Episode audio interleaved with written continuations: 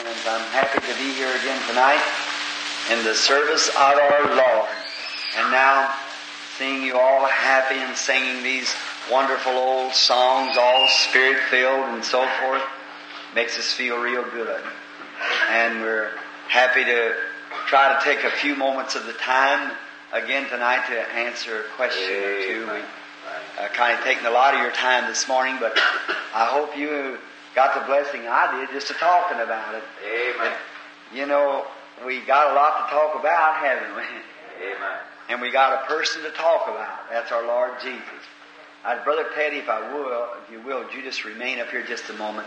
I was told there's a little sick child in the building, and before we get started on this, we got communion, so we won't, don't want to take too much time, and perhaps the baptism. And uh, they, uh, I want to, to pray for those who wants to be prayed for first, the, the, to pray for the sick first before we get started. And now, if Teddy, if you will, uh, play this song, "The Great Physician," now is near, and we're going to call up the sick and to uh, ask blessings for them here. How many sure to be prayed for tonight? There was some we missed this morning. If you get their hands up, if you hear that testimony and to praise God for all of His goodness. Praise God from whom all blessings flow. Is that right? Amen. Now we'll get started right in quickly on these testimonies now, and we're going to try, or excuse me, upon uh, questions, and I hope that God will just pour out His blessings in, in this manner. And now, don't let me go too long on it. Brother Cox, I'm going to call your attention, you and the deacon sitting on the front row, to stop me when I when it gets about time to give this communion. See, because I keep them too long. I'll try go just as fast as I can, and if I don't finish them up this Sunday, I'll get them next Sunday. no, I'll try to get through tonight.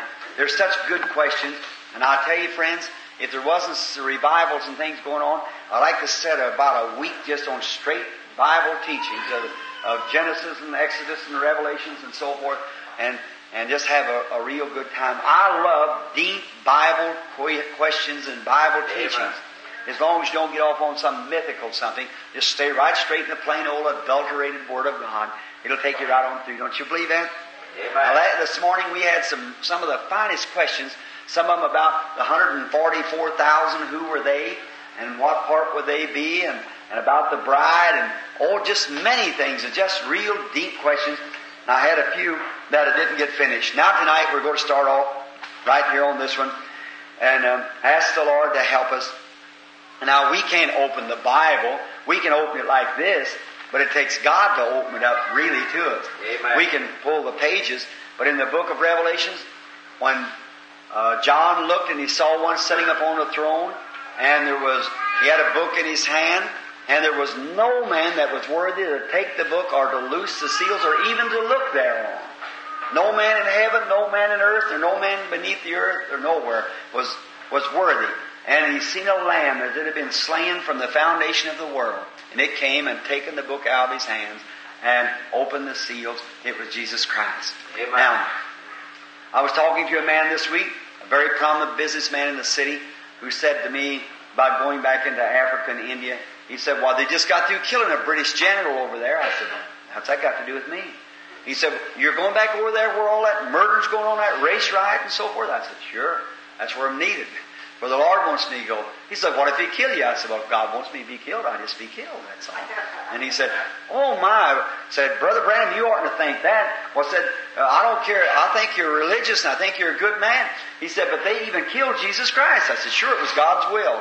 He said, What God's will? I said, and that man's been going to church. He's close to 70. Been going to churches on a cradle roll in a fine church in the city. And has come up and never noted it was God's will for Jesus to die. Well, I said, brother, he was slain from the foundation of the world. From the very beginning. He was slain Yeah. before he even come to the earth. Is that right? He was God's lamb slain from the foundation of the earth. Let's speak to him just a moment for the questions. Now, Father, we're not worthy and unable, we realize, to open the book or to look thereon, but let the Lamb come now tonight. God's Lamb that was slain the foundation of the world. Take the things that are God's and present them to the congregation. May the Holy Spirit carry these words, and may they not be my words or man's words, but may they be God's words to every hungry heart. For we ask it in Jesus' name. Amen. Amen. The first one here, we haven't got them rotated or anything, but just the way they come.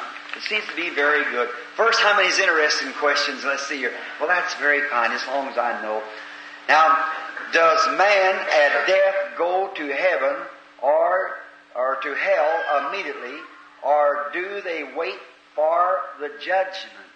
That's a very good question, and it does would do a lot of good consideration because every man is interested. What is he going to be after this life is over? Every man is interested. Well, I, I for my part, I, I wouldn't know. I have to answer from the Bible.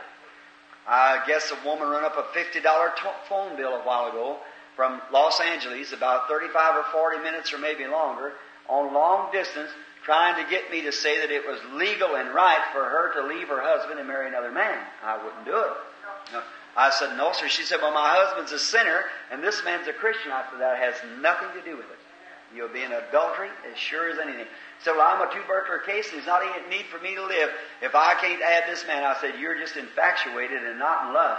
Because you couldn't be, that's all. Because that's your husband, and you're vowed to live with him until death separates you. Anything else that, you're in adultery. And so she just kept hanging on. I said, lady, there's no need. She said, if you'll just tell me it's all right. I said, I wouldn't do it. I said, I'm, she said, well, Brother Branham, we got so much confidence in you. I said, then listen to what I'm trying to tell you. I'm telling you the truth, for I can't say nothing but what God said. God Amen. said that's true, so that's just exactly the way it is. See, I said that's the way it's supposed to be, and that's the way it has to be. Now, in these questions, that's the way we want them to be. Now, it's always thought.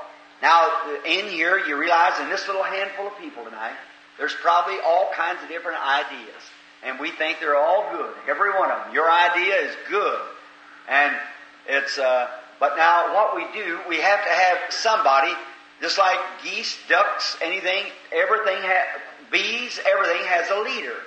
If the queen bee dies, you know what happens. The leader duck dies, they have to get him another one. That they just have to have a leader, and man's got to have a leader. And the leader is the Holy Spirit, and the Holy Spirit sets in the church. First apostles, after that prophets, and so forth. Someone said not long ago, said, well, Brother Branham, we don't need anybody to teach us. When the Holy Ghost comes, you don't need anybody to teach. Said the Bible said you do not, not need teaching. I said, then why did the same Holy Spirit set in the church teachers? See, they set the church in order. They would, we got to have teachers. That's right. But you oughtn't to have anyone don't have to teach you saying, "Thou shalt not commit adultery. Thou shalt not swear." And take. You already know that. Your very conscience of the Holy Spirit tells you it's wrong to do that. But now, as far as scriptural teaching, it takes a Holy Ghost anointed that's right. And God has set the church in order by apostles and prophets and gifts of healing and miracles and so forth. He set the church in order and put the teachers and so forth in there to guide and direct His church. And this morning, we, as we said, Jesus over the earth is His body. And just as His body moves, just like the shadow reflecting to the earth, it'll move with it. Now, many people, the Adventist people, believe that when a man dies, that he goes right into the grave and stays there, soul, body, and everything else until the resurrection. And they call that soul sleeping. Well, that's it's all right. it's all right as long as they believe Jesus Christ is born again. That won't hurt them. But now, according to the scriptures, that when the person dies, if he's a Christian, if he's born again, filled with the Holy Spirit, he'll never have to stand in the judgments of God. See, he goes straight to the presence of God. And he'll never have to be in judgment because he's already, see, I don't have to stand for what Christ did for me. Now, I was a sinner, but Christ's judgment, here's, here's a full thing in a few words. God said, the day you eat thereof, that day you die. That's settled. Now, God's got to keep His word. He can't do nothing else but keep His word. Because He's God. Well, then he can't, and he's, you're separated from God, and then you're born in sin, shaped in iniquity, come to the world speaking lies. So when you're born, you're a sinner by nature. So there's nothing in the world you can do about it. There's nothing I could do to save myself or you to save yourself. It's what Christ did for us in God, or what God did for us in Christ. Amen. See? It isn't whether I think this or I do this, it's whether He did that. Amen. Well, now, we're in Him. Then He stood God's judgments. He took the judgment, and Him being innocent from sin, knowing no sin, yet was made sin for us. Amen. So as long as you're in Christ, you are free from judgment. When I see the blood, I'll pass over you. See? Amen. See? That's it. The blood that freezes. Now the sinner never the sinner's got to stand judgment. And there won't be but this judgment. It's just like a, a circle or a rainbow around the world of the blood of Christ. As long as you're in here, if God could look upon the earth in its condition tonight, any other way than through the blood of Christ, He would destroy it in a second. You'd have to. Certainly you'd have to. That's where the judgments is coming. Now, if as long as the man's under here, no matter if the man is a drunkard and a gambler and a horrible unbeliever, the mercies of God still atones for him. And a woman, she might be ever what she might be, a prostitute or whatever, the blood of Jesus Christ still atones for her. But the minute that her soul leaves this body and she goes beyond that, she's passed over mercy into judgment. God's already judged it. That settles it. She's Amen. done. She's judged. She judge. You judge yourself by the way you treat God's propitiation there for your sins. Amen. See? You judge yourselves. You don't judge Him just enough to forgive you. See, if you think He'll forgive you, confess your faults and He'll forgive you. Then by one Spirit, notice, we're all baptized into one body. And as that body was raised up by God, resurrected from the dead, justified, sitting at His right hand in power and majesty in heaven, so them that are dead in Christ are in Christ and free from judgment and will come forth in the resurrection. Now, but when we die now, when we die now, we go directly into the presence of Almighty God in a celestial body. If I would meet Brother Neville up there, if we'd both die now, and an hour from now, I'd meet him, I'd say, Greetings, Brother Neville. Amen. Talk to him. I couldn't shake his hand. He's in a celestial body. I could talk to him. He looked just like he does there. I look like I do. But we could talk to one another, but we couldn't touch one another because we haven't got any of the five senses of see, taste, feel, smell, and hear. See? But we would be immortal. And we'd see one another. We live in the blessed realms by the altar of God. Don't you know John saw the souls under the altar crying, How long, Lord, how long? To come back to earth to be clothed upon? Amen. Then when Jesus, which is in us now in the form of the Holy Ghost, when His celestial body, the Holy Spirit, returns with the glorified body, we'll be glorified with Him and in His likeness. Amen. See what I mean? Then I'll shake His hand and say, Here it is, Brother Neville. Then we'll eat. Look, Jesus told His disciples, taking the communion, He said, I'll eat no more of the fruit of the vine until I eat it and drink it with you anew in my Father's kingdom. Amen. Is that right? See, there he is. So we, when the dead dies, a justified person, standing in the presence of God, goes into His presence as an immortal being and lives in the blessed realms of peace until the day that returns back. Now there was a time that the people didn't go into the presence of God when they died, the justified. Amen. That was in the Old Testament. They went into a place called paradise. And there the souls of the just waited in paradise. But paradise was a place where God kept the souls in like a dreamland until the blood of Jesus Christ was shed. For the blood of bulls and goats would not take away sin. It only covered up sin. But Jesus' blood takes away sin. Amen. Did you notice that his, when he died at Calvary and on his return, he brought out from the graves those dead saints that had died under the atonement of blood of bulls and goats and heifers, and they entered into the city.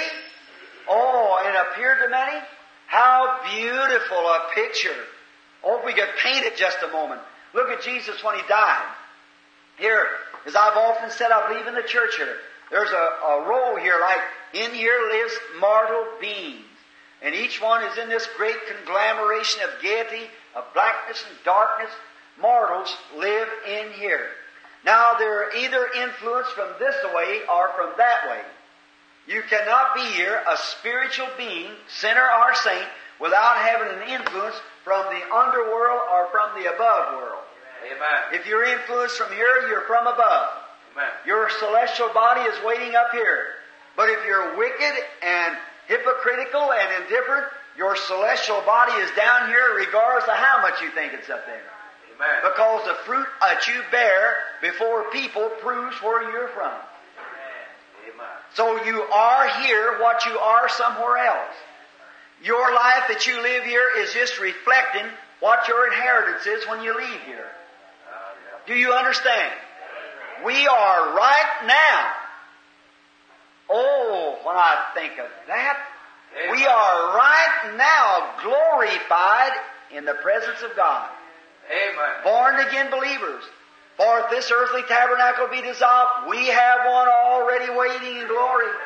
Not somewhere else, right down there already waiting now. Amen. And these earthly bodies groan to be clothed up upon that immortality. Is that right? Amen. Sickness and aches and pains and disappointments and heartaches and oh, I'll be glad when the old pest house is closed up, won't you? Yes, sir. We can go home. That's right. Yes, uh, we are groan to be clothed upon. The Spirit's groaning.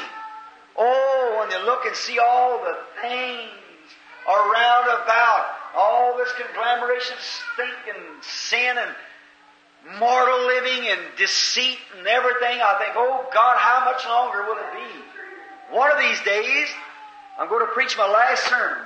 We'll lay the Bible down like this and go home. Oh, what a time that'll be. And when this earthly tabernacle is finished here, it won't be one second till I'll be in that one yonder.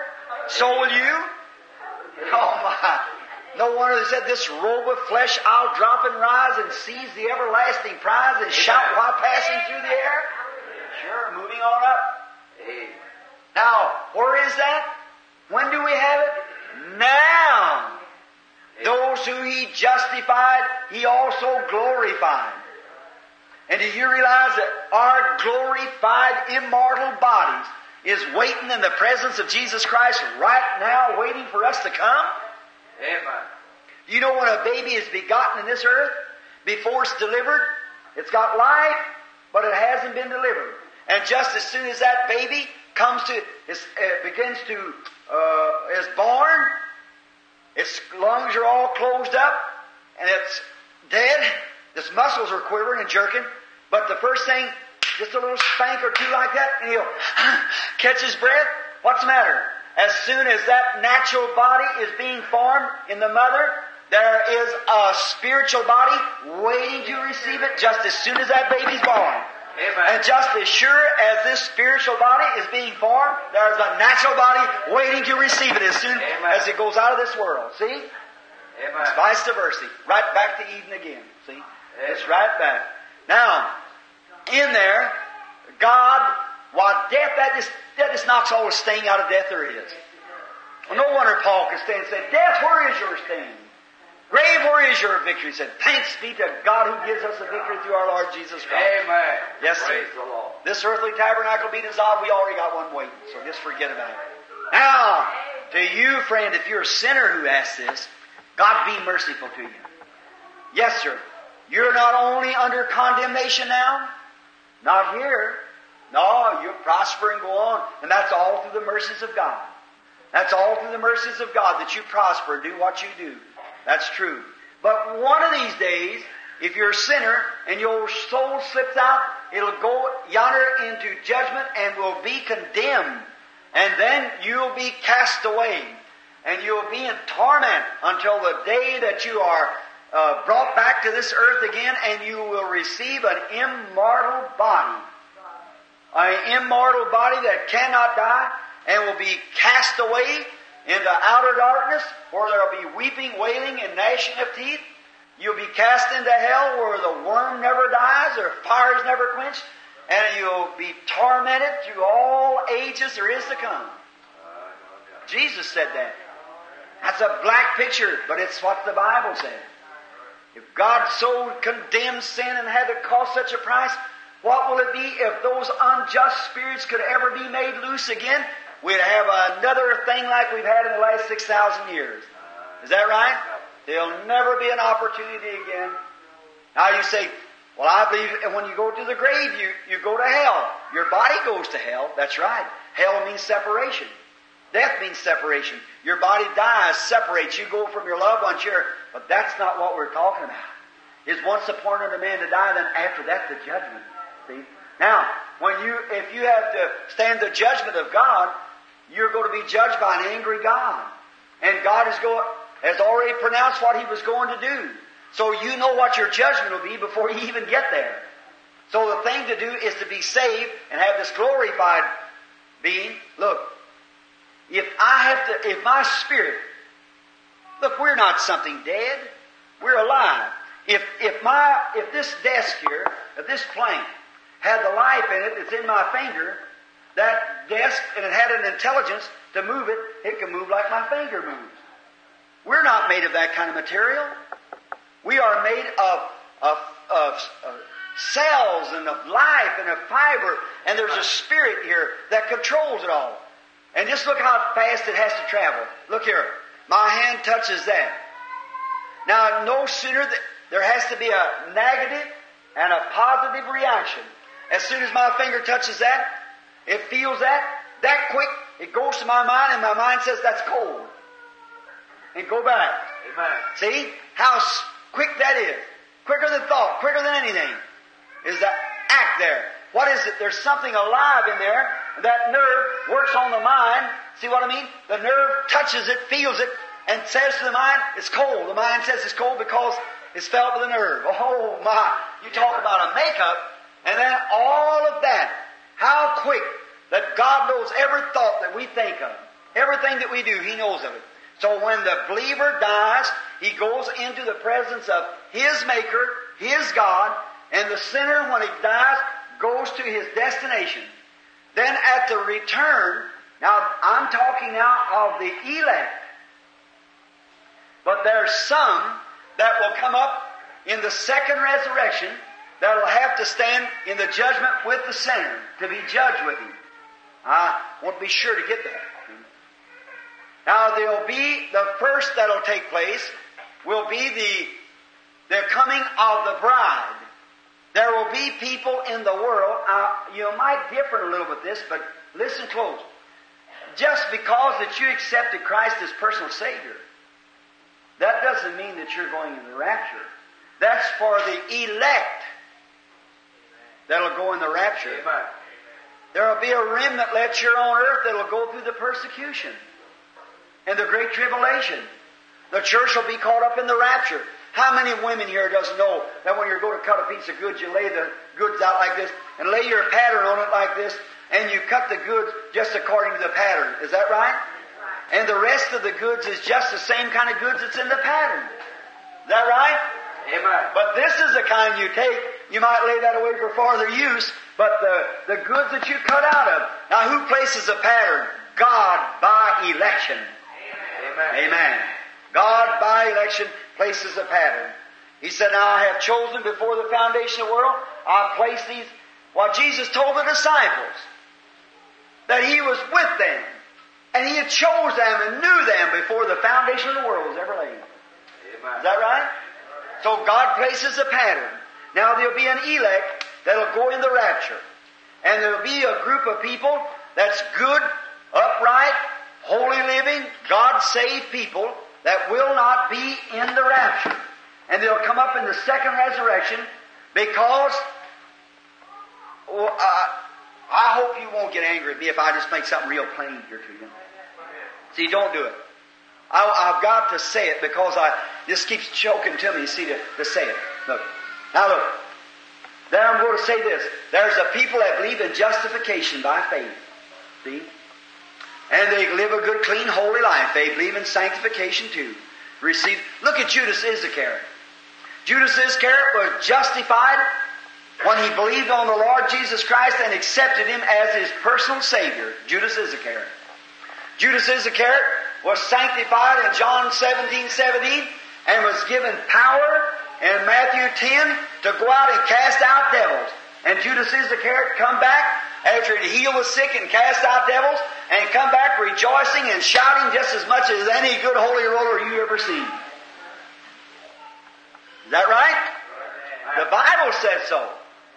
But when he come to Pentecost, he showed his colors. Now what's that, that spirit? There's people in the world today, good Christian people, that'll believe in justification. Many of them, thousands, millions, that believe in justification, but they'll have nothing to do with sanctification. We'd say that's Presbyterian, Episcopalian, and so forth. They believe in justification, preach it, and it's good. They're right. But now the, the Nazarenes, Pilgrim Holiness, Free Methodists, move up into sanctification. They believe in sanctification correctly. They're right. And they get victory and shout and praise the Lord. They're correct. They're right. But speak to either one of them about the baptism of the Holy Ghost and the power and signs and wonders. They'll show their color right there. Say, I don't want none of that. I don't believe. Well, even to my dear Nazarene people, believe that a man speaks with tongues is of the devil. And brother, you do that. You, well, they put Dr. Reed out of the Sudan Missions, the president of it, because he spoke with tongues. Said, we can't have it. I said, you can't preach like Paul then. You can't accept Paul's gospel. For Paul said, forbid not to speak with tongues. Amen. That's right. But they, they say it's of the devil. They've seen a lot of counterfeit and carried all over there. See? But there is a justified and sanctified church. But deny that the baptism of the Holy Ghost is a different work from sanctification. But it is, it is a different work. Sure it is. There was three elements came from Christ's body, and the same elements came from His body as what we used to go into His body. There was water, is that right? Blood, is that right? And spirit. And Jesus, and the scripture said there are three that bear record in heaven. The Father, the Son, and the Holy Ghost. These three are one. They are one. But there's three that bear record in earth. They're not one, he said, but they agree as one. Water, blood, and spirit. Is that right? Now you cannot have the Father without having the Son. You can't have the Son without having the Holy Ghost. Because, but you can be justified without being sanctified. And you can be both justified and sanctified and still not have the baptism of the Holy Ghost. See? That's true. That's Scripture. These three, he said, that bear record in earth water, blood, and spirit, and they agree in one. See? They are not one, but they agree in one. Because it's the same Spirit with a measure. God gives us the Spirit in measure. Now, Luther, under justification, that's what he preached. Is that right? Amen. Luther preached the just shall live by faith. Amen. And he had a great message. And that was a portion of the Holy Ghost. Then Luther, when the message come forth, God was going to raise up his church and send her out greater. Oh my. Luther said, Oh, we believe we've got it here, but John Wesley said, Oh no. Him and George Whitefield and them, they said, We believe in sanctification that as being the second definite work of grace. Is that right? Amen. And they preached the blood. Well, if Luther didn't want to move, God just give it to the Wesleyan Methodists. See? And they had it. And they had a revival that swept the world. And a real church. Well, now when that time comes along, now along comes the Holy Ghost evidence of signs, wonders, and miracles. Now, Wesley don't want to agree with this. Now, if Wesley was on earth and Martin Luther was on earth at these times, they would agree with it. But they just got about the second round of a, four or five rounds of apostles passed to it, and they just sang it all away. Now the Pentecostal received and believed in speaking in tongues. Then they turned it into initial evidence that everybody had to speak with tongues. That's an error. But now, now they come back, those are God-given traits, just like I can't help because I got blue eyes, or God just give it, that's just gifts in the church. God set them in. God has set in the church. See? Now, well, when they come along with that, now they had a great blessing, went far beyond the Luther or the Methodist, either one, and now they've organized in such a way until they're worse than the Methodists or others, the Pentecostals. And then they got to a place where the second and third round it's been about 40 years since they began to receive speaking in tongues. But this tree of God has nine different fruits on it. And all any of these fruits you can have. See? God has sent them, but all together comes out of the tree. Now, justification, look at look at this morning's lesson. When the judgment was set and the books were opened. Now Jesus came with ten thousand times ten thousands of saints. And then the judgment was set. Here they all are around the white throne judgment as we went through the scripture with it. And the books were open. And another book was open, which was the book of life. And these in the rapture was judging them. Amen. Is that right? Them that went home and received their glorified bodies and lived through the millennium was here in the white throne judgment judging those. He said he would separate the sheep from the goats. Now he'd say here, well, now look, you say, is that come up whereabouts, Brother Branham? In the white throne judgment. What about in the rapture? Well, in the rapture time, Jesus taught it as a parable. And he taught it in many different ways. Here's one way. He said that there was ten virgins went out to meet the Lord. And so, all of them were virgins, but some had oil in their lamps and some let the oil go out. Is that right? And when the bride, now what was the oil? The oil was the Holy Spirit. The Bible said so. Now look, they were virgins. Now what does virgin mean? Holy, clean, separated, sanctified. Is that right? Amen. If I had a little glass here, I'd show you what a, here, for instance, like this bottle here. If it was empty, and I picked it up, and it was just as dirty as it could be, I want to use it. Well, now the first thing I want to do is justification.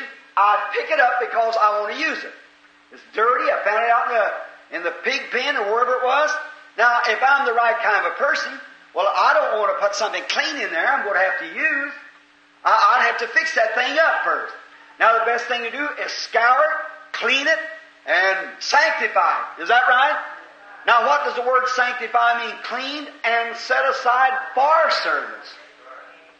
The vessels of the old temple was cleaned and set aside for service. Now, there's the church. God picked them up through the Lutheran age, justification. Wesley age, He sanctified them. And this age, He fills them. See? He puts a life in them. And when this His life, through the Holy Spirit, the Holy Spirit picked them up, the Holy Spirit sanctified them, the Holy Spirit filled them. Amen. See? It's all the same church. But now look, now in this day, now I think at Luther, Wesley, and all of them, many of them will go in the rapture. They had the portion of the Spirit was preached to them, they believed it. Now, in the rapture, there's people today who went in those denominations that didn't move on. It's a, there's only been one denomination. That's God's church. And it's just moved on just the same. Amen. But these organizations has broke these things up like that. And many people today will look at the baptism of the Holy Ghost and say it's nonsense. But yet they've been justified. Yet they've been sanctified.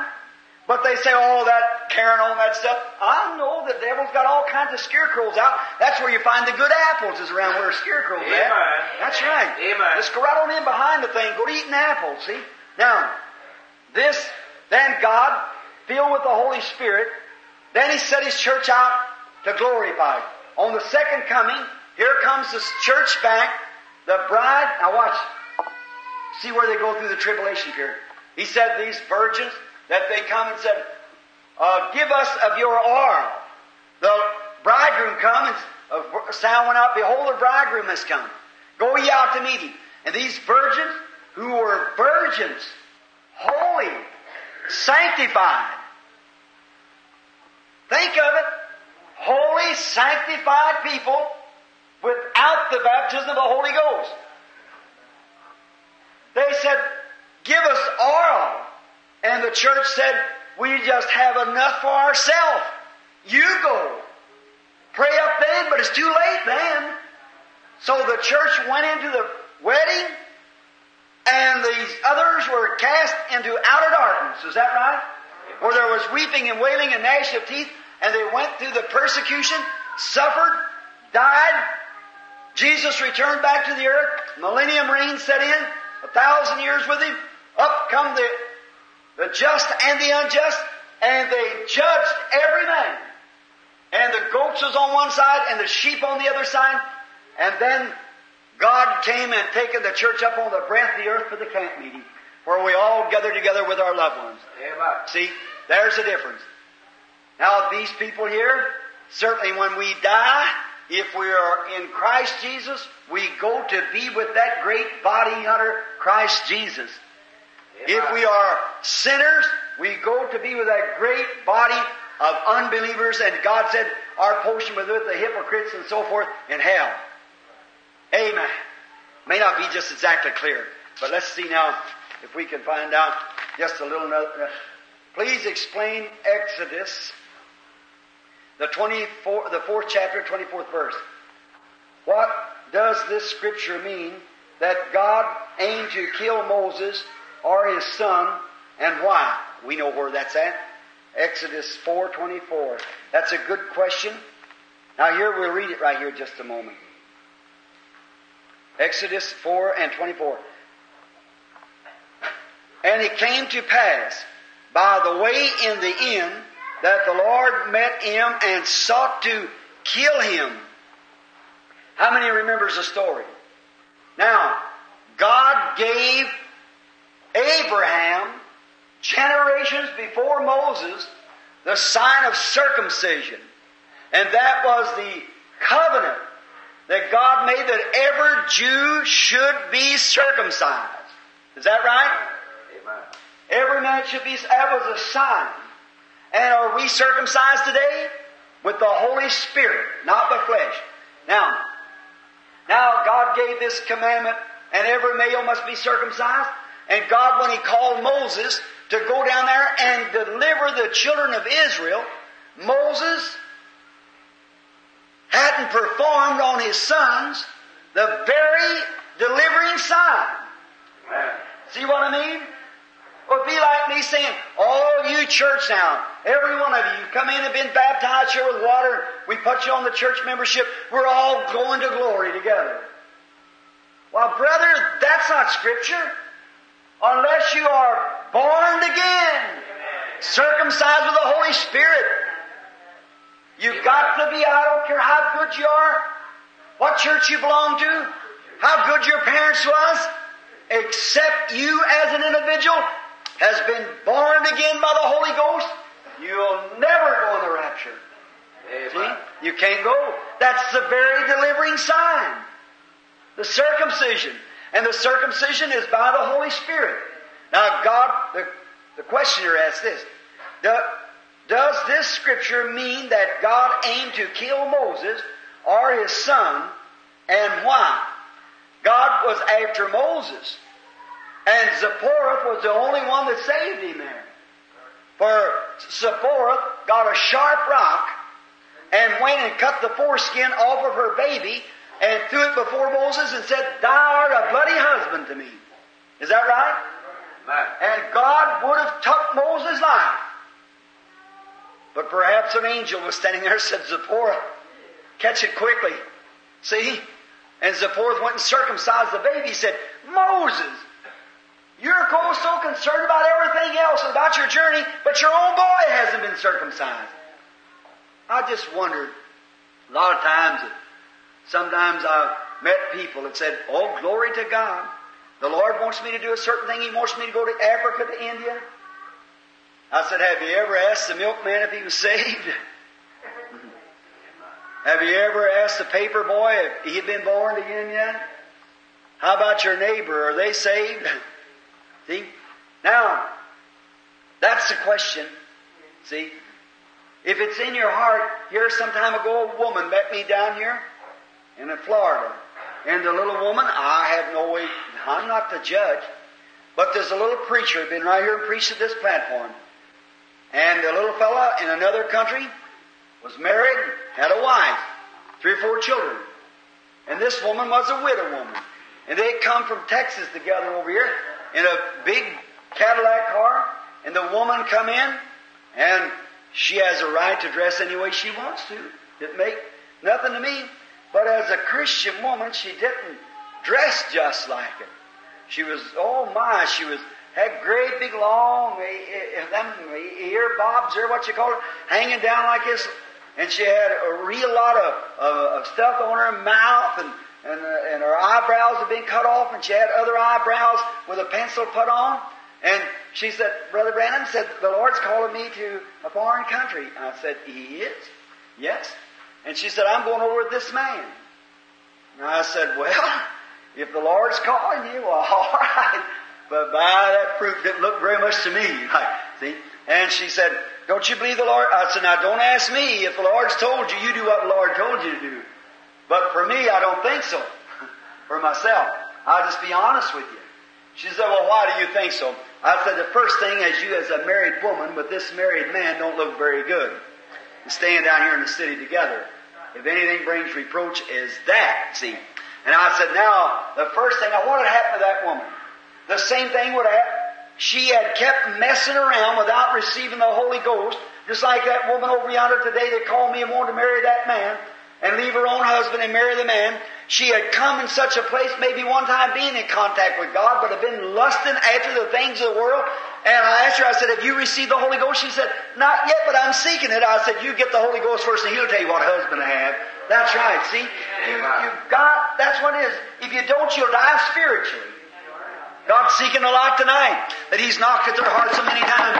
And one of these times He's going to shut the door and mercy's gone. He, sure God would have took his life. He said he sought him. Listen how the scripture leads.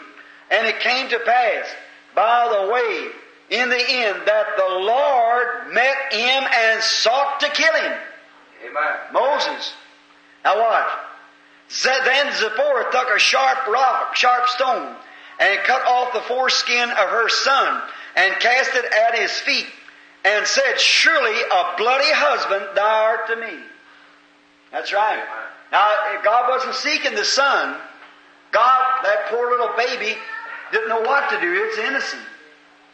But what was the thing was the father of the baby that was taking the baby down there to deliver the children of Israel under the sign of circumcision, and yet his own son, not even circumcised. And Zipporah cut it off with a rock, uh, the foreskin, and cast it down and said, Thou art a bloody husband to me. Please explain the meanings of the scripture and when it will come to pass, Isaiah 4 and 1. Thanks. All right, we'll just turn over now, you people that's got your Bibles and wants to. We'll see what. I didn't get a chance to look this up, but I thought maybe we'd find some kind of an answer. Here we are. And in, oh yes. And it shall come, and in that day, seven women shall take hold of one man, and shall say, we will eat our own bread and will wear our own apparel. Only let us be called by thy name to take away our reproach. Well, brother, it's pretty near that bad now.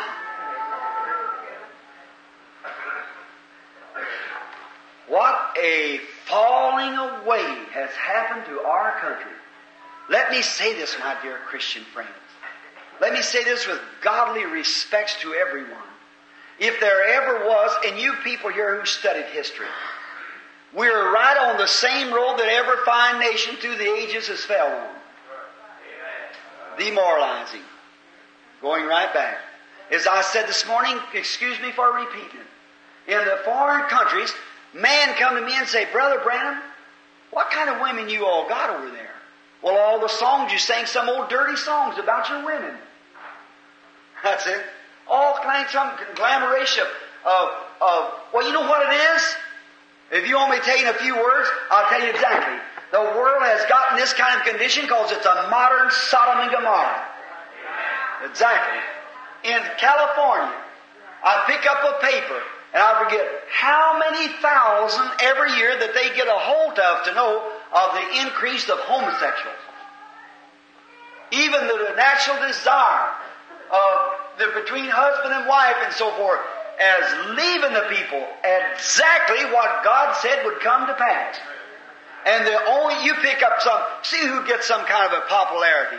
Listen on your radio or televisions or whatever you have and find out if the very worst and dirtiest or some song about some woman or something like that, that's the thing that gets the notoriety. And it's got to a place that seems like it, we don't care for our women. Our women don't care for themselves. That's what it is. If a woman to keep herself right, the man would have to go right. That's not taking up for the man, but I know that's the truth. Yes, sir. But what is it? It's just a horrible condition. And it's just existing. And it's according to the scriptures, the Bible said that it would be that way. So how can we have a revival? How can we have a revival? Listen, Christian friends, in a few moments left, let me ask you something. We got Billy Grahams. We got Jack Shuler's. We've got all different kinds of religious moves going through the world, and they've been going for the last six or seven years across the United States just as hard as they can pace, and no revival. Why? The doors are shut. We sang every feast, as I said this morning, out of the pond. Maybe one or two sticking somewhere. Where Billy Graham had a meeting, I believe it's Boston or somewhere, and they claimed he had 20 some odd thousand conversions in six weeks. They went back a few weeks later and couldn't find 20. Think of it. Brother, it's just about finished. I could say something here. See? We are living in the days that God spoke would come. And we're living in the last days. And we're living in a time, and man, regardless of what we try to think about it, God's Word says that we are predestinated. Right. And what God has called will come to God. And what God doesn't call will not come to God. God calls and they refuse, they call and they refuse. Now, I don't say God condemns anybody. He's just not willing that all should, that any should perish, but all might come to repentance. But in order to be God, He, he knew in the beginning that they wasn't going to come. Amen. Yet He'd give them the chance, but they wouldn't come. How, if He doesn't know that, how did He know we'd have horseless carriages? How do you know these times to come like we have now?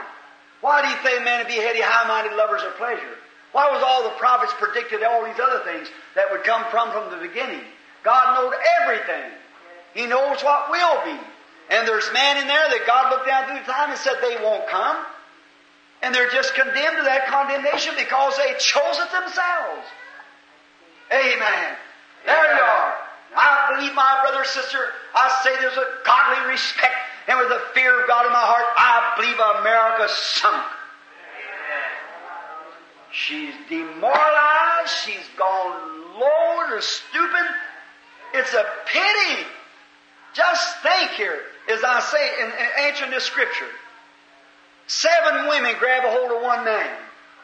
In the First World War, the Second World War, I've got a, a clipping at home out of the newspaper. You read it yourselves. Said, what's happened to the morals of our American women? Two out of every three soldiers was divorced by their wives that went overseas in the first six months. Two out of three was divorced. These women just tuck off and run out. Why is it? If you'll understand, friends, it's a spirit of time.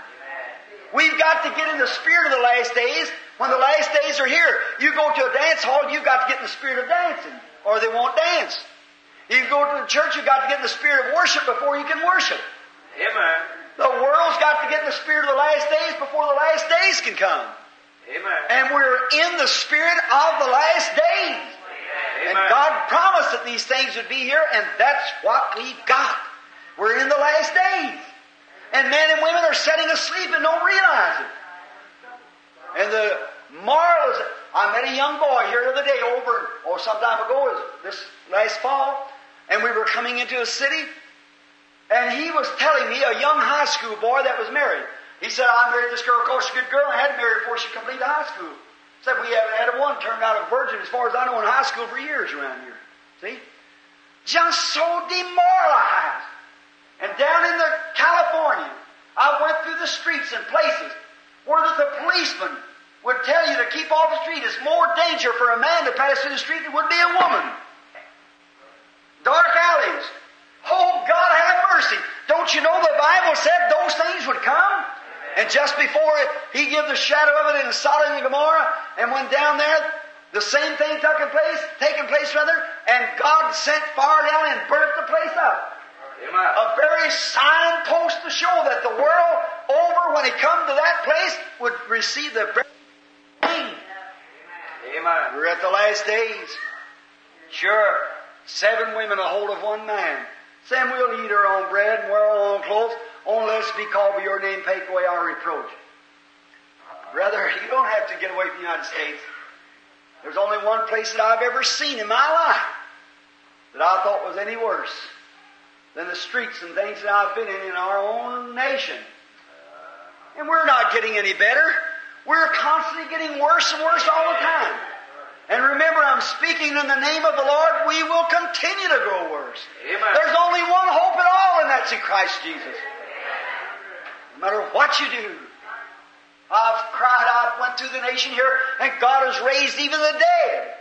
And we went into cities and people rise that's been in wheelchairs for years and walk through the cities behind trucks pushing their carts and things like that. and women who doctors pronounced, and packing their x-rays with a doctor's name above it, was raised from the dead. Amen.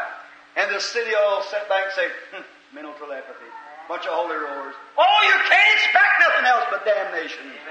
Oh, that's right. Judgment is here. And you'll have to receive it. Brother, flee from the wrath to come and go to Christ Jesus as quick as you can. Amen. Get out of these things. Yes, it's the spirit of the last day. Many things can be said. I'll hurry. Will you please tell us how our Lord and Savior Jesus Christ expects us to come into the house of our Lord to worship? All right. That's a good one. That's a very essential one to any church. God expects you to come to the church house. Now that's just a question, just a right out question. It isn't scriptural, yet it is. Well, I'll tell you what he said. The first place, if you want scripture, the people are supposed to come to the house of God for one purpose, that is to worship. To sing songs and to worship God. That's the way God expects us. He doesn't expect us to come into the house of God to talk about our, or something else, or talk about one another, or talk about what we got to do through the week. He expects us to come to worship Him. It's a house of worship. And everything should be done decently and in order, said Paul in the Bible. Everything's supposed to be right. There's supposed to be message. First thing I would say, according to the rules of the church in the Old Testament, or the New Testament rather, at the first place, that people entered into the church uh, of God in a spirit of worship. And they walked in, hymns were sang, and maybe the preacher would speak, for he was the prophet of the church. A New Testament prophet is a preacher. We know that. The testimony of Jesus Christ is the spirit of prophecy, said Revelations. Now, the preacher began to preach. While he preached, the blessings, right to maybe the end of his sermon, began to fall. The people would say, Amen. Go to blessing God. Then as soon as he stopped preaching, there might be a message come forth. Maybe in speaking with unknown tongues. 1 Corinthians 14, 13, 14. Then, then if there be no interpreter in the church, this person is supposed to hold their peace. Because they're speaking in tongues correctly, but they do it before God. See? But if he's speaking in tongues and there's an interpreter, the interpreter is supposed to give the message. All churches are coming to that. Charles Fuller, as much as he fussed and carried on me about that when I was out there, he's accepted it now. And they're doing it on the Long Beach, yes sir, right in, Char- right in the auditorium. Amen. Having blessings of God, speaking in tongues, interpretation of tongues, and praying for the sick. And he stood face to face with me and said, Brother Branham, I don't believe in that stuff. I said, Well, it's up to you. It's not for unbelievers, Brother Fuller. It's for those who believe. and, now, and now he's a preaching the same thing. It's coming to a time there's a showdown. Now, then, if the if in order, if, if this is what you're getting at, while the preacher's speaking, everything should be silent to listen to the preacher. For there's the word of God going forth if he's preaching under anointing. Then every spirit of the prophets is subject to the prophet. When the pastor walks the platform, turns that Bible down, the church should be silent, listening at the reading of the scripture. Listen to what he's going to say. If he says something that sounds good to you, you can say Amen. Bless the Lord. Or whatever you want to. Amen means so be it. The Bible said to do that. Then after the message is over, then if the preacher gives a place there where the people are all rejoicing, the Spirit amongst the people, perhaps he might send another message. If he sends a message, it'll come to someone, then an interpretation. It'll not be a, just a quoting over a scripture, doing something. God don't use vain repetitions. But it'll be a direct message to somebody to do a certain thing. Or something that'll edify the church. Then when they get that edification of the church, you say, like for instance, like this, somebody stand up here and speak with tongues, this interpretate. And say, Thus saith the Holy Spirit. Let so and so go lay hands on this person over here, for thus saith the Holy Spirit. Tonight is the time for their healing. What is it? Then this same person said, I was sitting there, my heart was a burning for that baby. Now, now they raises up in obedience to the Spirit, go lay hands on the baby, and it's well. Amen. If it didn't, something's wrong. It's a direct message. Then the unbeliever sits there and says, wait a minute. Say, God's with them people. See what I mean? Then he'll say, or thus saith the Holy Spirit, let everyone that's in the south side of town, from that side of Spring Street on, move out. In the next two days, for there's coming a storm that'll sweep all that side of the town out. Then the first thing you know, there's a prophecy to the whole church. Then somebody, spiritual judgment, raise up and say, was that of the Lord? Each one. If three good men will stand and say, spiritual judges say, that was of the Lord. Then the church receives it and everybody in that end of town moves out. Gets away from it for that time. Then if it doesn't come to pass, you better check that person. You got another spirit among you. But if it comes to pass, then bless God and thank God for letting you escape the wrath that was to come. See? Watch those things. That's a church in order. Two or three messages, not over three, will go forth at one time. Like that. Whatever is out, it must be set in order. The first place, then another church, another thing in order. I don't know, this might have been a woman asked this. I just something else come in my mind, so I might as well say it. The women, when they were to come into church, was according to the New Testament, was to walk in and sit down with a veiled face and a sad countenance, and there remain all the service. That's according to the Scripture. Now, but I think a woman, sure, I'm not condemning you women. See? A young lady come to me a while ago, not Brother Junior was there, present. When a woman come that she'd had some trouble, her neighbors laughed at her because she wouldn't cut her hair off here not long ago. And she went and cut her hair off, and then some woman over the river got her all messed up and told her she's going to take in a spiritual way, tie her feet with her, hand, her hair, and she got this woman into a phobia. The woman like lost her mind, two children. She didn't know what to do. She just sitting like that. She drove up in front of the house one day. The Holy Spirit moved down and spoke to her and told her she's going to get well. Said, uh, Thus saith the Spirit. And she she stayed like that then for a few days. And then she, I went yesterday, was going to see the woman with Brother Junior and Brother Funk. And I was within a half a mile. She was standing combing her hair, which she go to let, let grow out now. So let the neighbors laugh and do whatever they want to. And then the Holy Spirit wouldn't let me go over there and it spoke to her and told her that I was near the place and wanted to come. And last night in a vision, saw the woman coming and told what was wrong with her, and she was healed in my room a while ago. See there? That right, Brother Junior? That's right. Just a while ago. See, God wouldn't let me go over there for the thing wasn't ready yet. See, He brought me right down to the place and confirmed it right there to show that it wasn't man, it was God. Now, she said, Brother Branham, my husband wants me to have long hair. I said, God wants the same thing. That's right. For the woman is supposed to have uh, long hair. That's their covering. I know we ladies today, or you ladies rather, wear hats. You say that's your covering. That's wrong. The Bible said a woman's covering is her hair. And if she cuts her hair, it's a common thing for her to pray.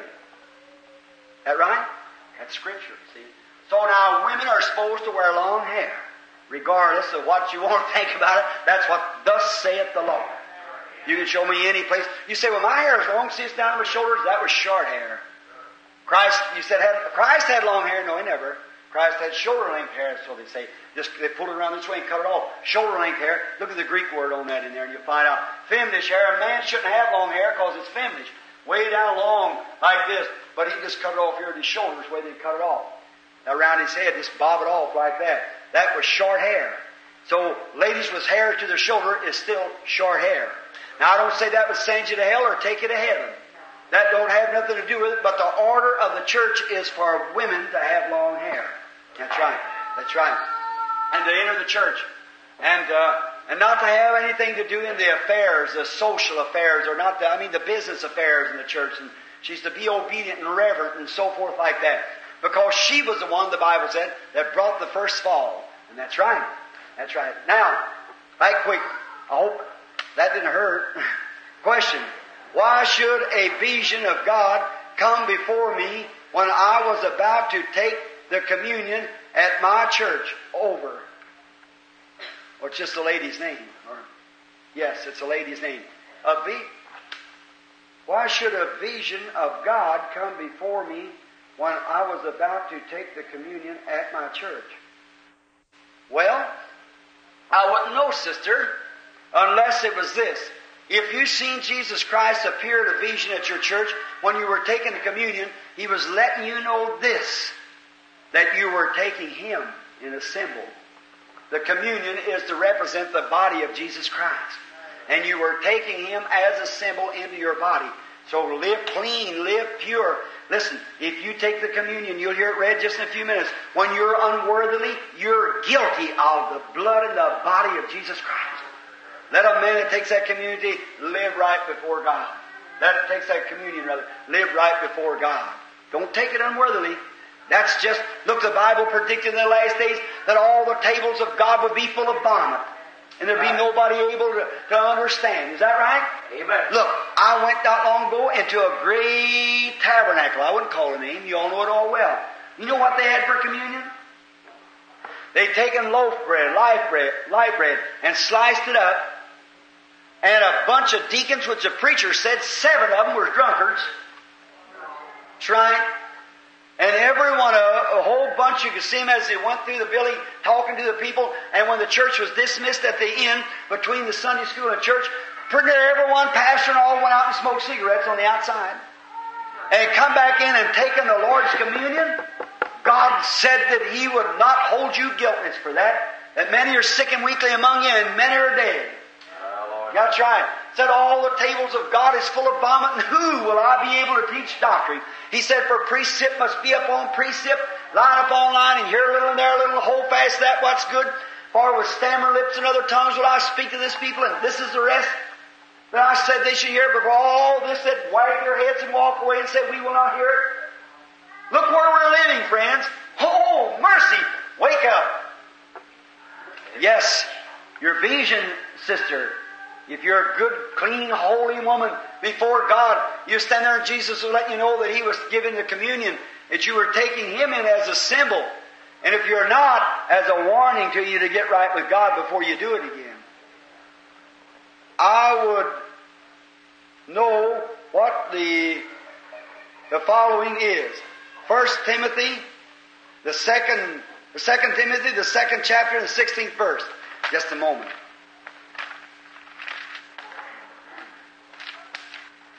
Second Timothy. You get together, maybe you won't agree with what I said, take you home. Then you'll go home and study real much, and then that'll help you get spiritual. All right. Second Timothy 2 and 16 reads like this.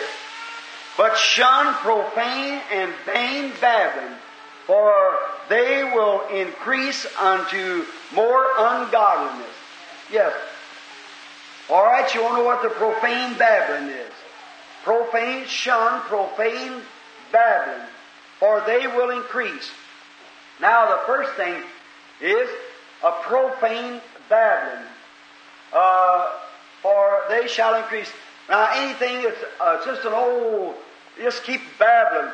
The Bible said, Jesus said, let your yes be yes and your no be no, for anything more than this will come to sin. You're not supposed even to joke and cut up with one another. God will make you give an account for every idle word that you speak. Did you know that? The Bible said that you'll have to give an account for every idle word. So what kind of people ought we to be? People that's frank, stern, loving, kind, and never a bunch of nonsense. Always going along Look, you take a fellow that'll start today, I notice it on myself. Being of my own nature, an Irishman, I'm always a lot of wind about me anyhow to cut up and carry on. And every, ever so often, even my wife say, now, Bill. Mm-hmm. I say, that's right, honey. She said, I'll tell the kids around there, I'll say, cut up with them or something, say, well, now, you know, there was three great men come out of Kentucky. Who was that? Well, uh, uh, Abraham Lincoln, yeah. Daniel Boone, mm-hmm. and your father. Something like that. And she'll say, Now, Bill, there you go again. Now I have to go off in the closet somewhere and say, Lord, forgive me. I didn't mean to say it.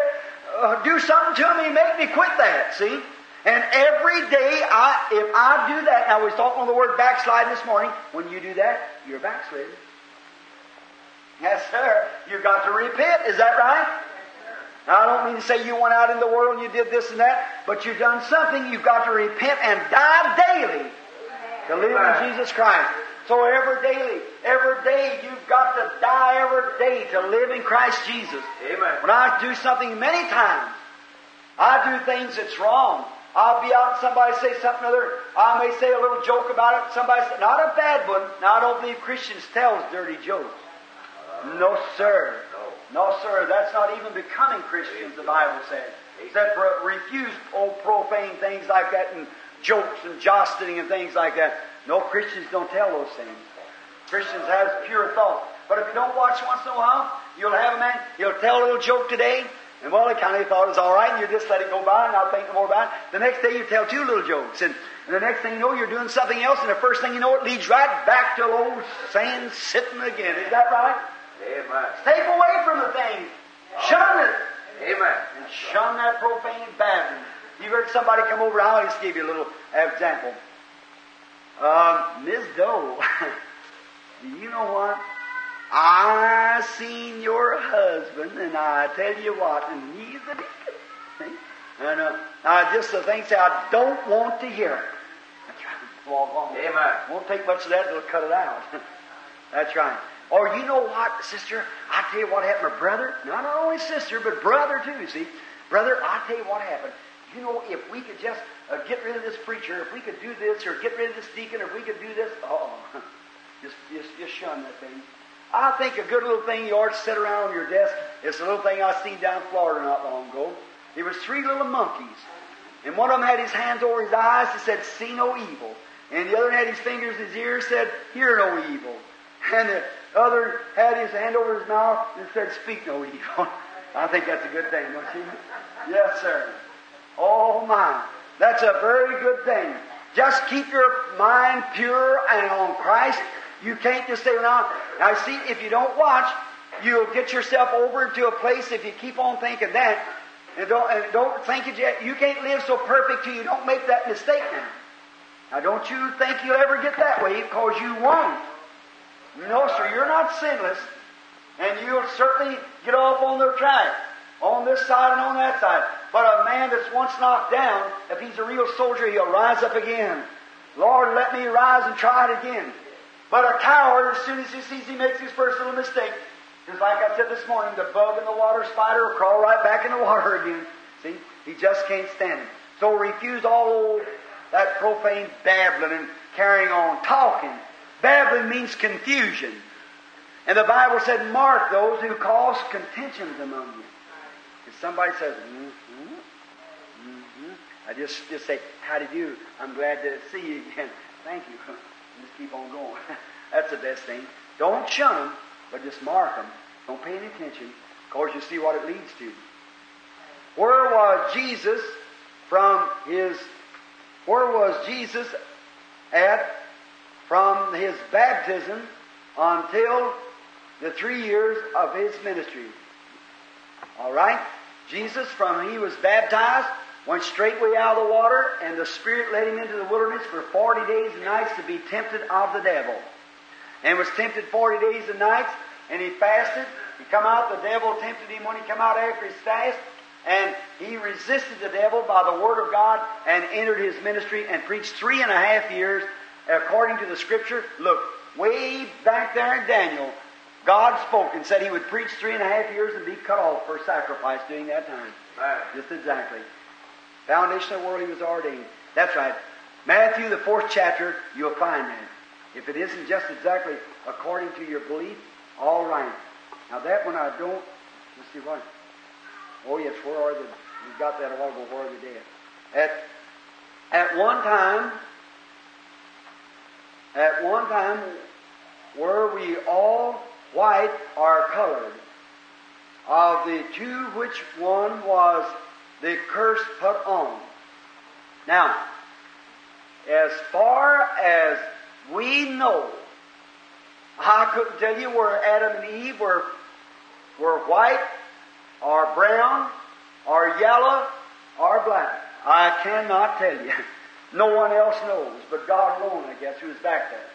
Now, in the, as we come all as one language and one people until the Tower of Babel, a confusion. And then their languages went different. And as far as we know, they were all one people till that time. and they broke up and scattered in different parts of the world. And some, you take an animal, you take any life that eats off of a certain soil, it'll turn that color. Uh, if he's a hunter here, you just follow me a few minutes. Go down into Mexico and get the coyote. Take up here in Arizona and get the coyote. You go up in the north and get the same coyote and watch the three colors. Get a Gila monster that's raised in Texas and get one that's raised in Arizona and look at the difference in them. See? Because it's the soil they live on. See? And now the Chinese, the Chinese is a, a yellow person. Japanese and so forth, and a Chinese. The Ethiopian is a is the colored man or the Negro that we have now. And he went down into those dark countries down there. And they and and they were and then the white man was the Anglo-Saxon people, which we are. And of the of the people here, what we call the white people. They come from England, which was formerly called Angel Land. And because they were white and blonde and so forth, and scattered up in the Ireland and Norway and so forth up in there, and all come out of the Anglo-Saxon people. Now, which was first and which was cursed? There was none of them. I know where you're trying to get to. You're trying to get to Ham. I know where you're going. Uh, to Ham's people. Now, there was Ham, Shem, and Japheth. Now, Ham, he, he did not try to hide his father's nakedness, but laughed and made fun of him, and God put a curse on Ham for looking to his father's nakedness and not trying to cover up his shame. And Shem and Japheth backed up and threw their coats over their father when he was laying naked. And now God told Ham that his generations would serve the others. Now, if you thought that was a curse to turning uh, dark, well then the Jews dark also. If you think that would be the, the, what we call the colored man or the Negro of this country that's here now, you ought to go over to India. The Indians are way darker than the Negroes. I've been in both their countries. Here's the, the Ethiopian down there from Ethiopia, and the African, the colored man that we know today. They're down there, many of them still in their primitive, in their tribes, just about like we was when Jesus come. The white people were just as primitive as the, native of Africa is now. Worse, perhaps. Remember, 2,000 years ago, we were naked tribesmen out there with a, with a bow and arrow and a stone axe a hunting. That's exactly right. We Anglo-Saxon people. That's exactly right. So which was which? I'll tell you the one today it's cursed is the one that refuses Jesus Christ. That's all. The one that accepts Jesus Christ is blessed. Now you can't say, I'll go up and get the Eskimo out of that land up yonder, and there he is up there. And that man is darker than the colored people that we have here. I'll go over to India and get the Indians, and he is, he's not a colored man. He's really black. He's blacker than, this real black color. And he's what is called, and he's an Indian. Well, now in Africa, we get some of the African people that are some of them are light color, some of them are almost like white, and some are, are different ways. You go to the Jew, you say all the Jews are, are dark complected. The Jew is a brown person, but I've seen a many one red headed with blue eyes, fair skin. See?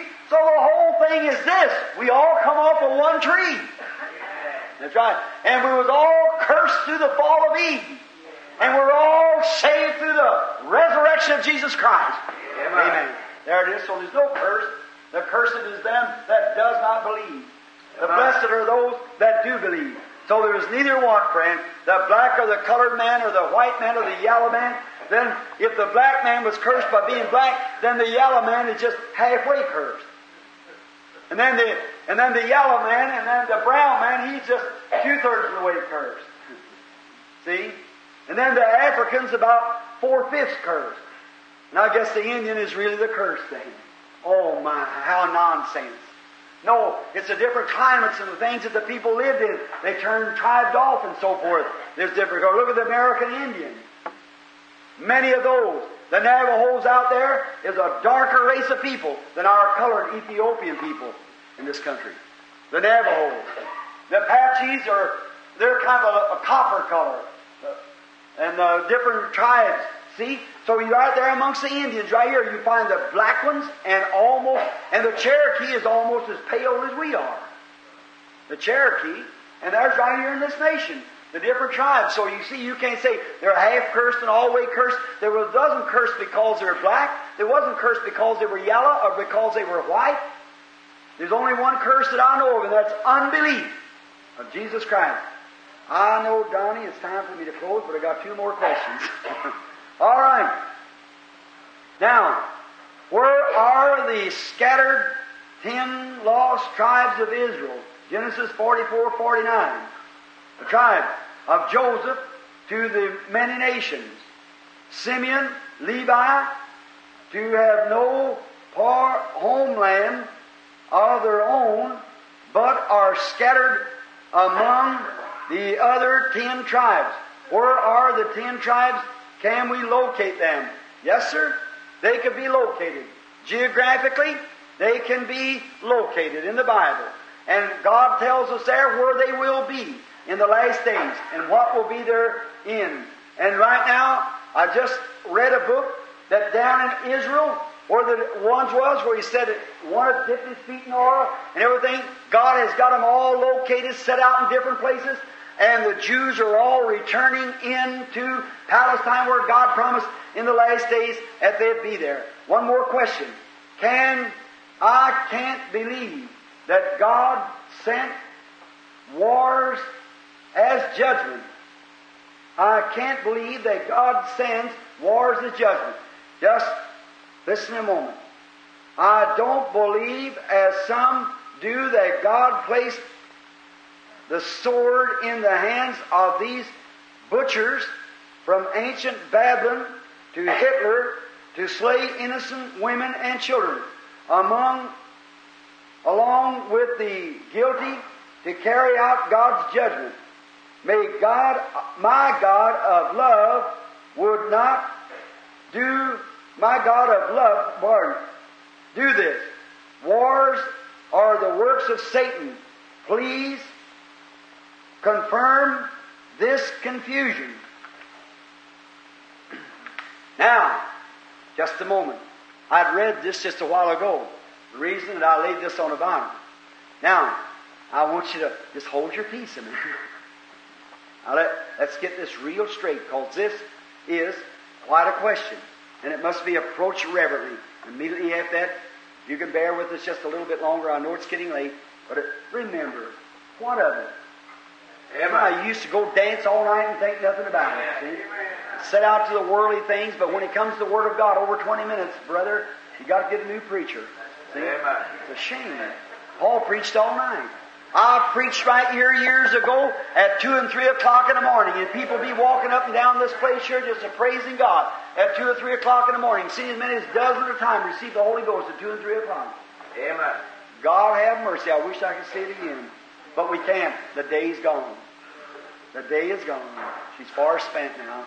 Night's drawing near when people are, well, we just don't care anymore. So, I wish they'd quit so we get ready to go in. And that's just a, it's about the way it goes. Wait. I want to ask you something now. Now, I'm going to disagree with you, brother or sister. I don't know.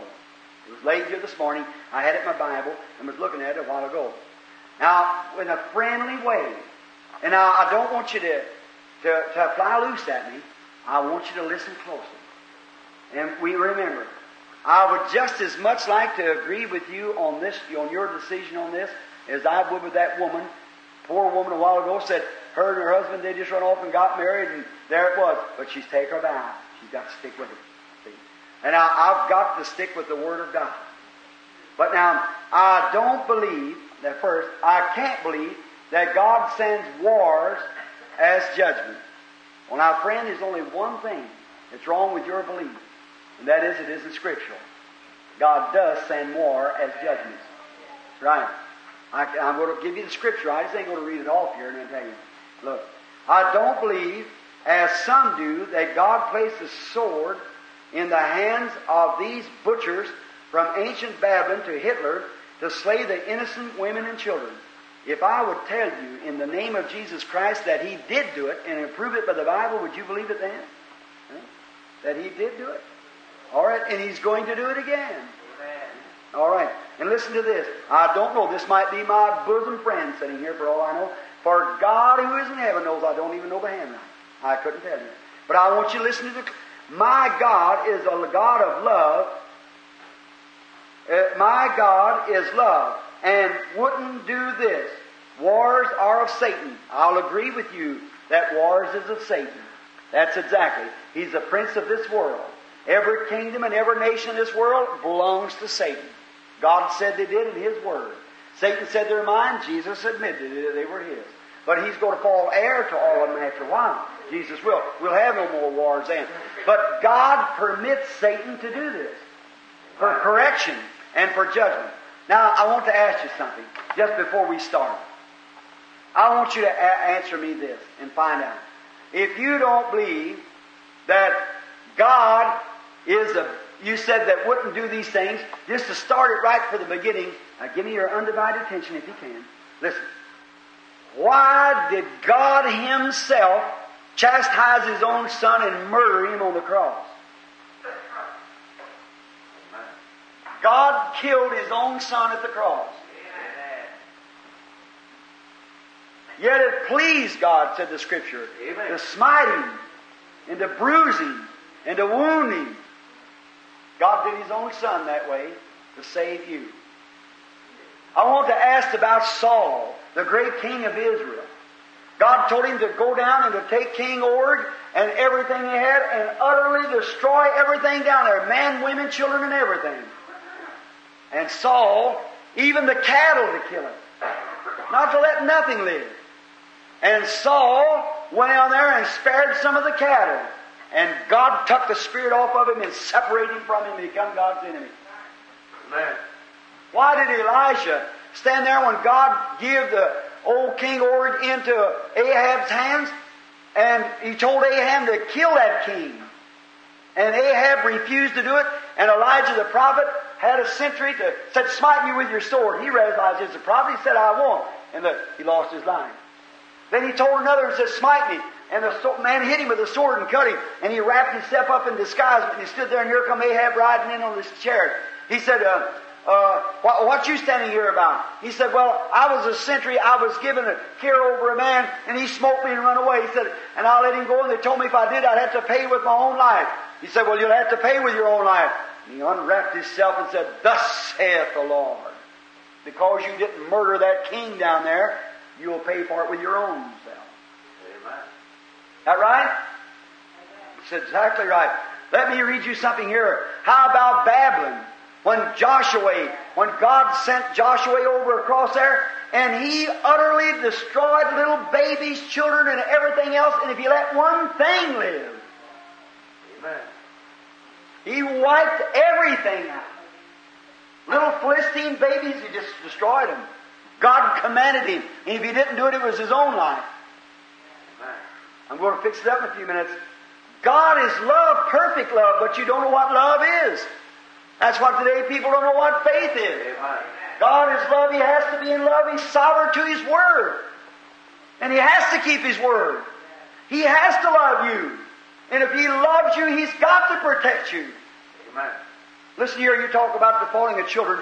Just a minute. Let me show you something here in, in the Scriptures. What, um, what the Bible says about these things here. Let's get over here. Let's listen to this just a minute and see what God said. Now I'm reading from Ezekiel, the ninth chapter, if you want to put it down. Listen close. And he cried also in my ears with a loud voice and saying, Cause them that has charge over the city to draw near, every man with a destroying weapon in his hand. Now this is God speaking. And behold, six men came from the way of the hinder gates, which are towards the north, and every man a slaughtering weapon in his hand. And one man among them was clothed with white linen, and a right rider's inkhorn by his side. And they went in and stood by the beside the brazen altar, and the glory of the God of Israel was up, gone up from the cherubims whereupon he was to the threshold of the house. And he called to me, to the man clothed in white linen, with the had the inkhorn in his hand or side, and said, and the Lord, capital L O R D, which is God, the Lord said unto him, Go through the midst of the city, through the midst of Jerusalem, set a mark upon the forehead of the man that sigh and cry for the abominations done in the midst thereof. And to the others, he, the Lord, said in my hearing, Go ye after him through the city, and smite, and let not your eye spare, neither have ye pity. Watch. Sixth verse. Utterly, slay utterly old, young maidens, little children, women. God said so. Amen. God said so. But come not near any of them that has the mark. And he began at the ancient, at the sanctuary, and began at the ancient man were before the house. In other words, God said to these people, now wait, I'm going to mark the people first. Those that are really consecrated to God. And he put a mark upon them. He said, now to these men that had a slaughtering weapon, you go through and don't you spare women, children, are nothing, but you utterly slay everything. In the antediluvian world, in the destruction, when millions times millions and billions of people was up on the earth, and God sent an old holiness preacher out by the name of Noah and preached 120 years and told them to come into the ark and all that didn't come in that ark would be destroyed. And God Almighty, who had the controls of the heaven, sent down the rains that utterly destroyed millions of old people, of young people, of little babies strangling and perishing in the waters. Amen. Almighty God. And He's correctly the God of love. Man, That's true. He has to. He loves His own. He has to be sovereign to His Word. So not to, for a controversy, but disagreeing with you, your God of love. Here not long ago I was talking, is perhaps maybe a Jehovah Witness. The man come up, he said, Brother Branham, do you mean to tell me that you believe there is a burning hell? I said, it's not what I say, it's what the Bible says. He said, do you mean to tell me that a loving Heavenly Father would burn His children up? Well, I said, you wouldn't burn your child. I said, no, sir. Well, then, if you as a human has that much love, see how people can twist the thing around? Is you as a human have that much love? You think that a loving Heavenly Father would destroy His children? I said, never. He don't destroy His children, but whose child are you? Amen. God don't destroy His children. He's trying His best to get them in. Amen. But it's the devil that's turned loose will destroy His children. Amen. So God just permits Satan.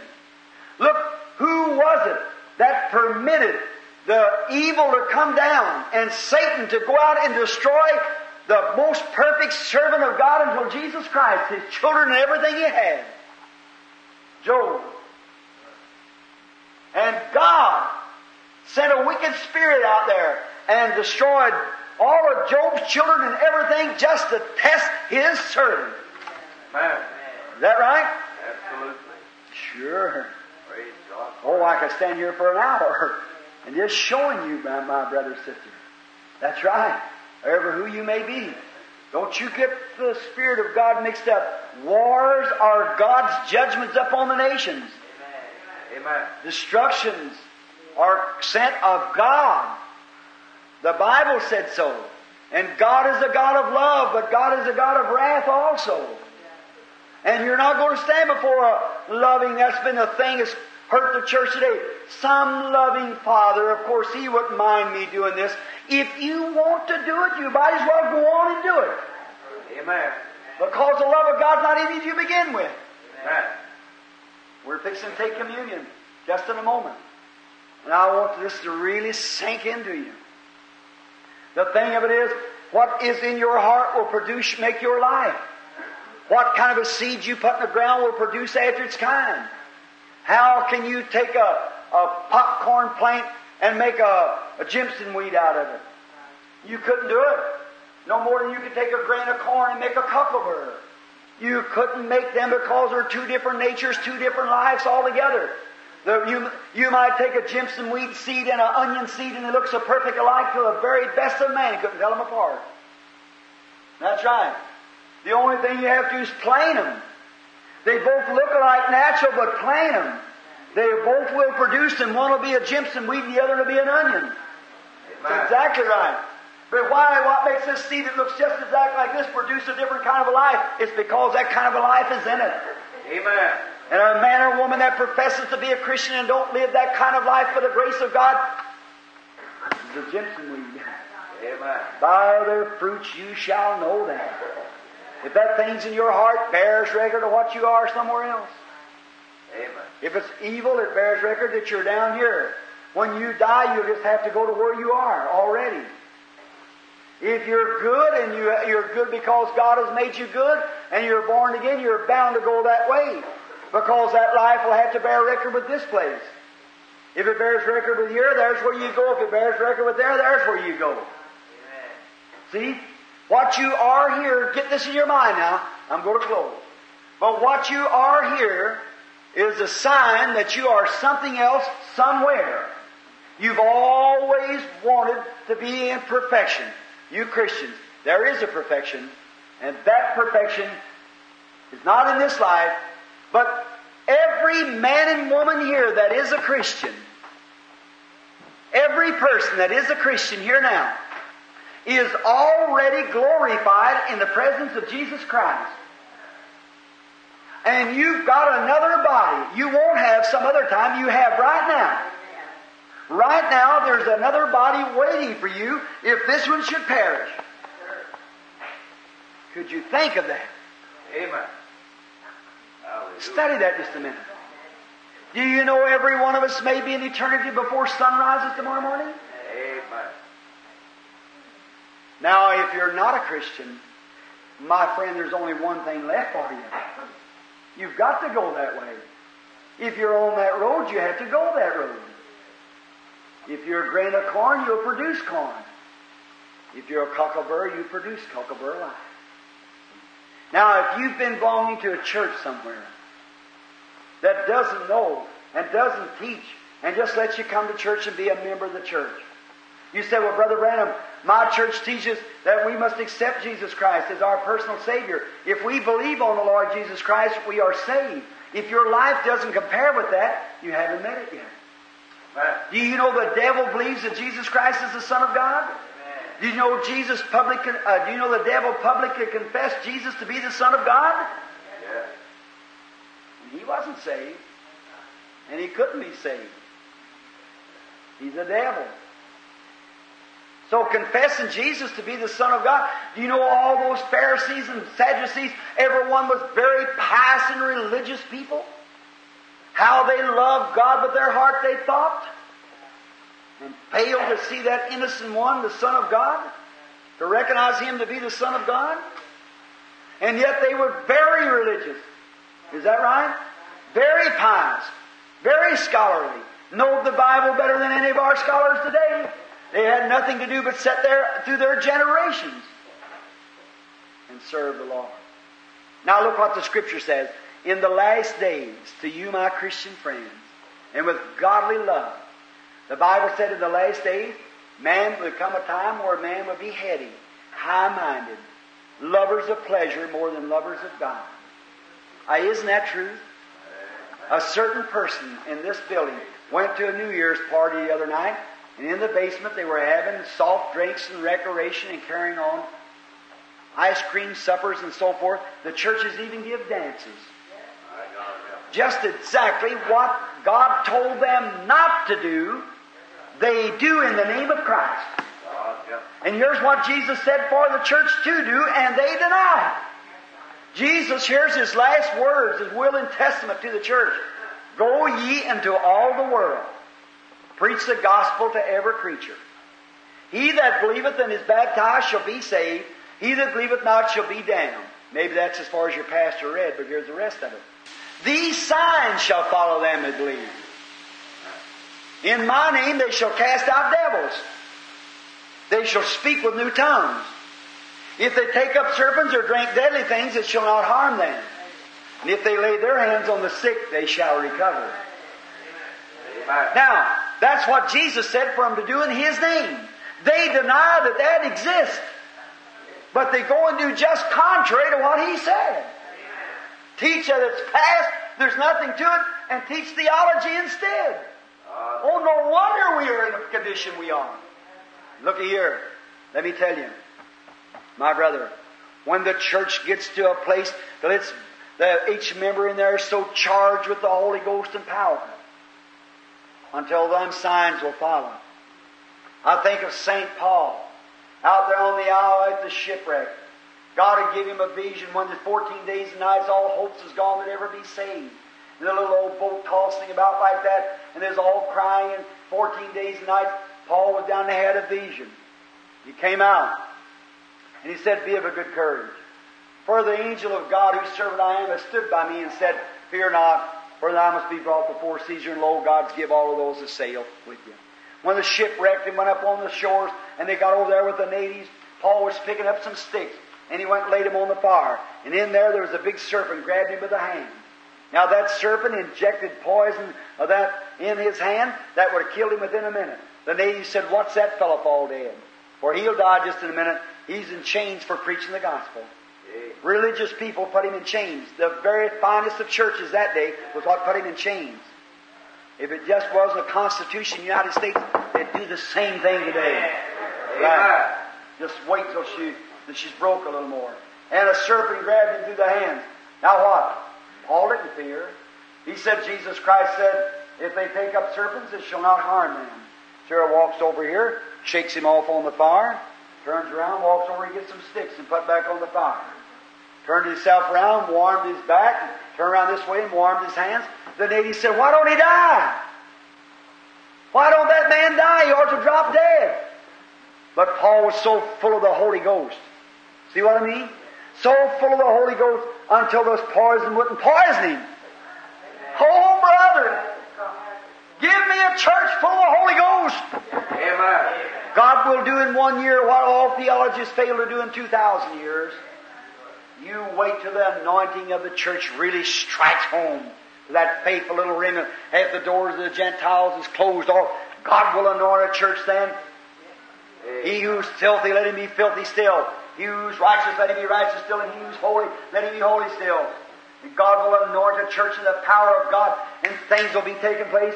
Not only that then, but He's doing it now. Amen. What signs and wonders. And the people look around saying, well, it's of the devil. Oh, because they don't know the Scriptures, neither the power of God. And that's the reason I say it. May the Lord bless you. I'm sorry to keep you this late. I very seldom do this, but I don't get with you very much. So I may not answer these questions according to your thoughts and things. That was true I answered this morning. If I didn't, God bless you. And I, I didn't mean to, uh, to upset you or something. I just had to say what you asked me the question. I give you the best of my knowledge for the answer. That's right. Now, I don't know too much about the things, maybe. I don't know nothing that I ought to know, but one thing, and I know Jesus Christ saves us from sin, keeps us from sin, and gives us His power and His blessings. And if you'll just notice around and watch what takes place in the people it's prayed for. Look across the nations and look at the signs and wonders everywhere. And look at the time coming. Like them two branches we preached on here some time ago, come up from Genesis. How they're bearing their records everywhere. How the unbeliever, very fundamentally dignified in his religion, but having a form of godliness, but denying the power of God. Amen. And the church is moving on. May the Lord Jesus bless you each one, is my prayer, and may you so live that you'll become so burdened. May God put on you people so burdened for lost souls that you can't sleep day or night. My God, help. May God grant this Branham Tabernacle that privilege of becoming so burdened.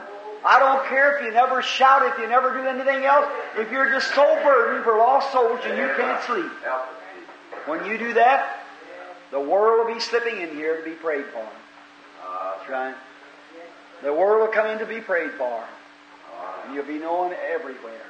God give us of His Spirit. Make us humble. Break us down. And make us so charged with the power of God to heal the sick, to cast out devils, to do great signs and wonders. when you lay your hands on the sick and ask that blessing without one wave in your heart, you believe that God's going to do it. Hey. Watch that patient will begin to get better. Why? The evil's gone from it. Just like the tree that was standing, Jesus looked, looking with no fruit on it, said, Cursed be you. 24 hours later, they passed by. Peter said, Look, the leaves are already wilting. Something had taken place. God's word was spoke. Jesus said, Have faith in God. For if you say this mountain, be moved and don't doubt it, would obey you. Amen. Have faith in God. Now it's communion time. While we bow our heads, I'm going to ask someone to come to piano. Lord, this is the hour, the time that when maybe men and women, Lord, across the world will see that the great hour of judgment is approaching. When God will judge all nations in their political standings everywhere, every place, and everybody must stand the judgments of God. And Father, we're so happy to know that there is an escape of these people that who would desire to escape, and that route is through Jesus Christ, who is the, the offspring of David. And we thank Thee, dear Father, for ever sending Him to the earth, that He was the medium that we could go to who would intercede for us and take away our sins that we'd escape the wrath and the damnation of God. We know that the wrath is to come. And the, as John said in the days gone by, flee from the wrath that is to come. Now, Lord, we pray that as we take communion tonight that you will sanctify us, Lord, with your cleansing blood. And may every sin of these people be remitted. I humbly and sincerely pray, God, that you'll not let one of us take it unworthily. For thou hast said in thy word, if we do so, we are guilty of the body and the blood of the Lord. Now, Father, make these people holy and consecrated, that we may take this without a blemish. And now, Father, we realize that communion was first given down in Egypt. And those people who taken communion, of the lamb and the bread, as they went marched out, forty years they journeyed in the wilderness, and there wasn't one feeble among them when they come out of the wilderness. They taken the communion. God be merciful. And I pray that all the sick will be healed. All the lost will be saved. And those who are formal and indifferent, may they move up close to the fires of God, warming their souls. Grant it, Lord. Forgive us now and help us, we pray, in the name of thy Son. And while we have our heads bowed, I wonder, as the brother gives us a little card on the piano, if there's a person here that would raise your hand and say, Brother Bill, uh, I sincerely, for a soul's condition, I, I, I want you to remember me. I, I, I want to receive the Holy Spirit. Would you raise your hand? and Say, remember. God bless you. God bless you. You, you, you, you. God bless you. You. God bless you, lady. You, you, you, brother. My hands everywhere. God bless you, brother. God bless you. God bless you, sister. You, sister, I see your hand. That you want to receive the Holy Ghost. God bless you, brother. Don't you want just a little closer walk? Remember, friends, we are living near the coming of our Lord. Now, God is confirming His words, signs and wonders everywhere. Now, surely, that God wouldn't let me go out and be anointed with the Holy Ghost to perform signs and wonders, come back and preach the Word and so forth, and would bless it everywhere and do these things unless He give me some conception of His Word. He wouldn't grant that. So I do know what I'm speaking of. If you're without Jesus Christ, without the Holy Ghost, may God don't let you have any rest till you receive the Holy Ghost. Don't be deceived. Just don't take one of these formal, dry-eyed confessions and say that you got the Holy Ghost. You do not get the Holy Ghost when you believe. You don't believe to get the Holy Ghost. It's a gift of God. Paul said, Have you received the Holy Ghost since you believe? So believe it. And may God grant it to you. Now, Father, to those who held her hands, I pray that you'll give them the person of the Holy Ghost just now. May He come deeply into these many 10 or 15 hands that went up. I pray that you'll give every one of them the baptism of thy being. May they be so filled with the Holy Ghost, those signs and wonders will take place in their life. They'll see all kinds of signs, like Jesus said, These signs shall follow them that believe. Grant it, Father. We humbly pray in thy Son's name, Jesus Christ. Amen.